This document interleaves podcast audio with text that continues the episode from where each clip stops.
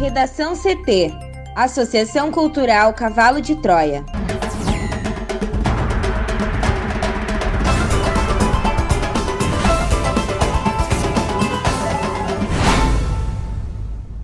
Agora, no Redação CT. Rio Grande do Sul avalia reduzir intervalo entre doses de vacinas para conter novas variantes do coronavírus. Usando palavrões, Bolsonaro diz que não vai responder questionamentos da CPI. Rejeição a Bolsonaro sobe a 52%, mostra a pesquisa XP e PESP. Pfizer pedirá autorização para a terceira dose da vacina contra a Covid-19.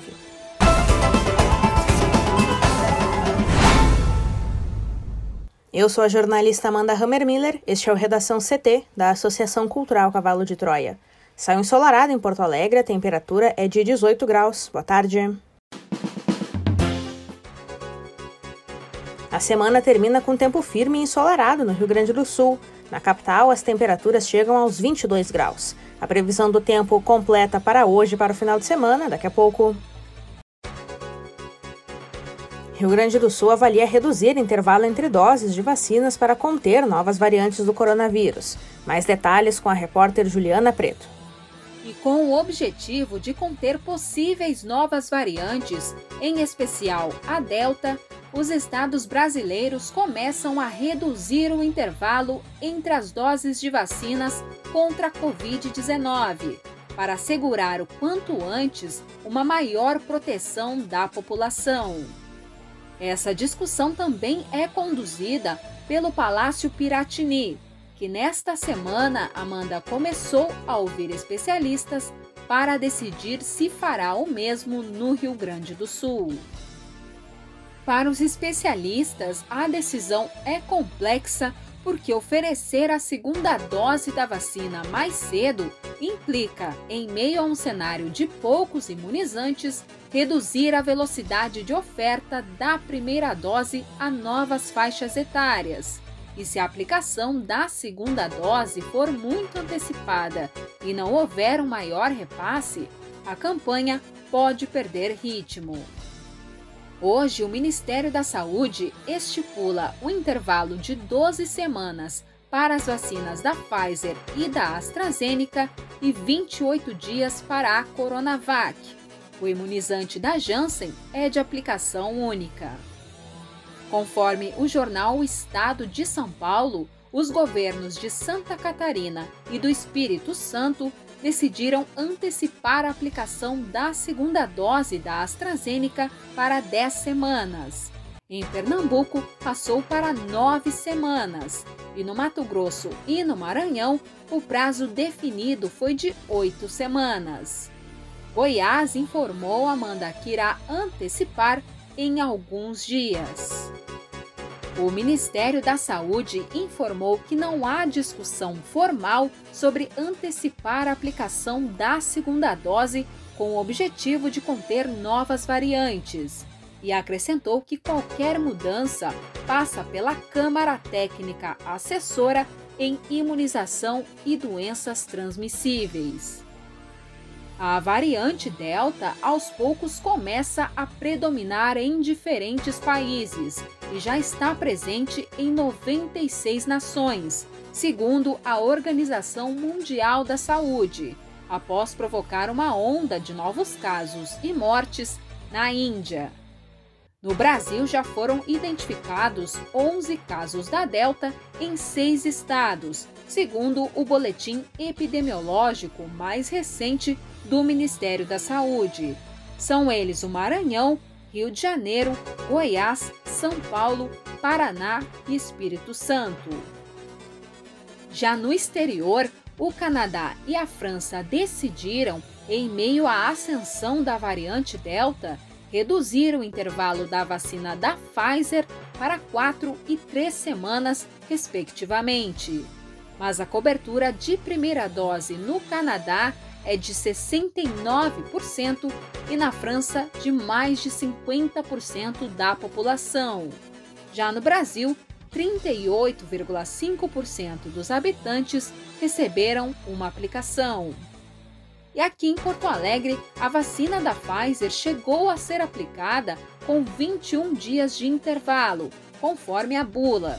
Mas o intervalo passou para três meses após orientação do Ministério da Saúde e do governo do estado.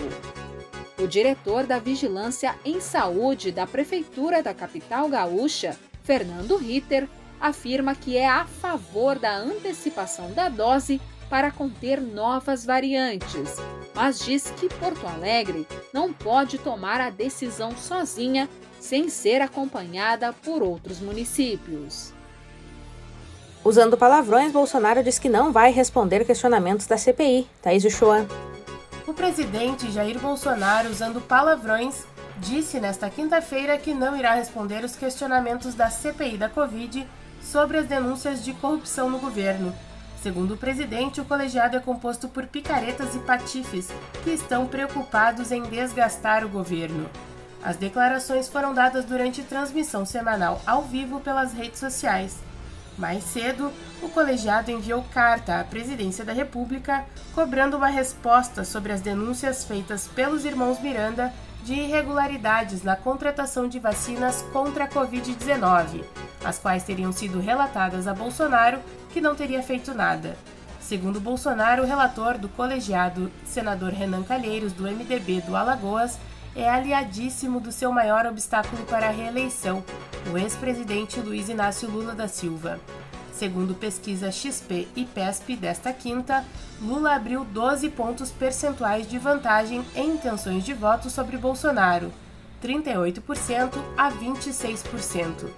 Entre soluços que Bolsonaro alega ser efeito colateral de um tratamento dentário do último sábado, o presidente chamou Calheiros de imbecil, o presidente do colegiado, Omar Aziz de hipócrita e o vice-presidente Randolph Rodrigues de analfabeto. Ao fim, Bolsonaro disse que não tem paciência para ouvi-los e pediu desculpas pelos palavrões usados. Para o Redação CT, Thaís Uchoa. Rejeição a Bolsonaro sobe a 52%, mostra a pesquisa XP e PESP. E a avaliação negativa da gestão Jair Bolsonaro permanece em alta, como mostra a nova rodada da pesquisa XP e PESP.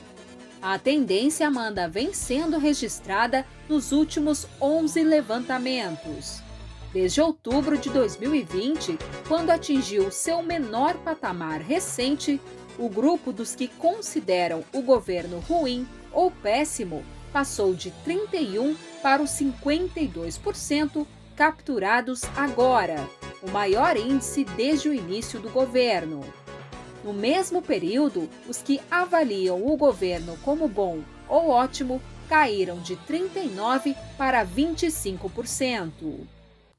A XP e PESP realizou mil entrevistas de abrangência nacional nos dias 5, 6 e 7 de julho.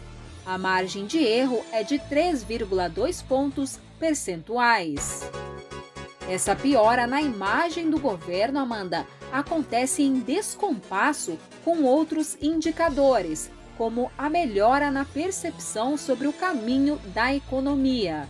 A avaliação de que ela está no caminho certo oscilou de 29% para 30%, e o medo sobre a pandemia de coronavírus caiu de 45% para 38%, os que dizem estar com muito medo. E em um momento em que o governo é confrontado com suspeitas em negociações sobre a compra de vacinas, a percepção de que o noticiário é negativo para o presidente segue em alta e atingiu 60%. Sobre as suspeitas de desvios, 81% dizem ter tomado conhecimento, e elas são consideradas provavelmente verdadeiras por 63%. Já para 41%, há envolvimento de membros do governo e para 15% de Jair Bolsonaro. Outros 28% avaliam que há envolvimento dos dois. Já sobre um pedido de impeachment do presidente, há divisão da população. 49% dizem ser favoráveis e 45% são contrários.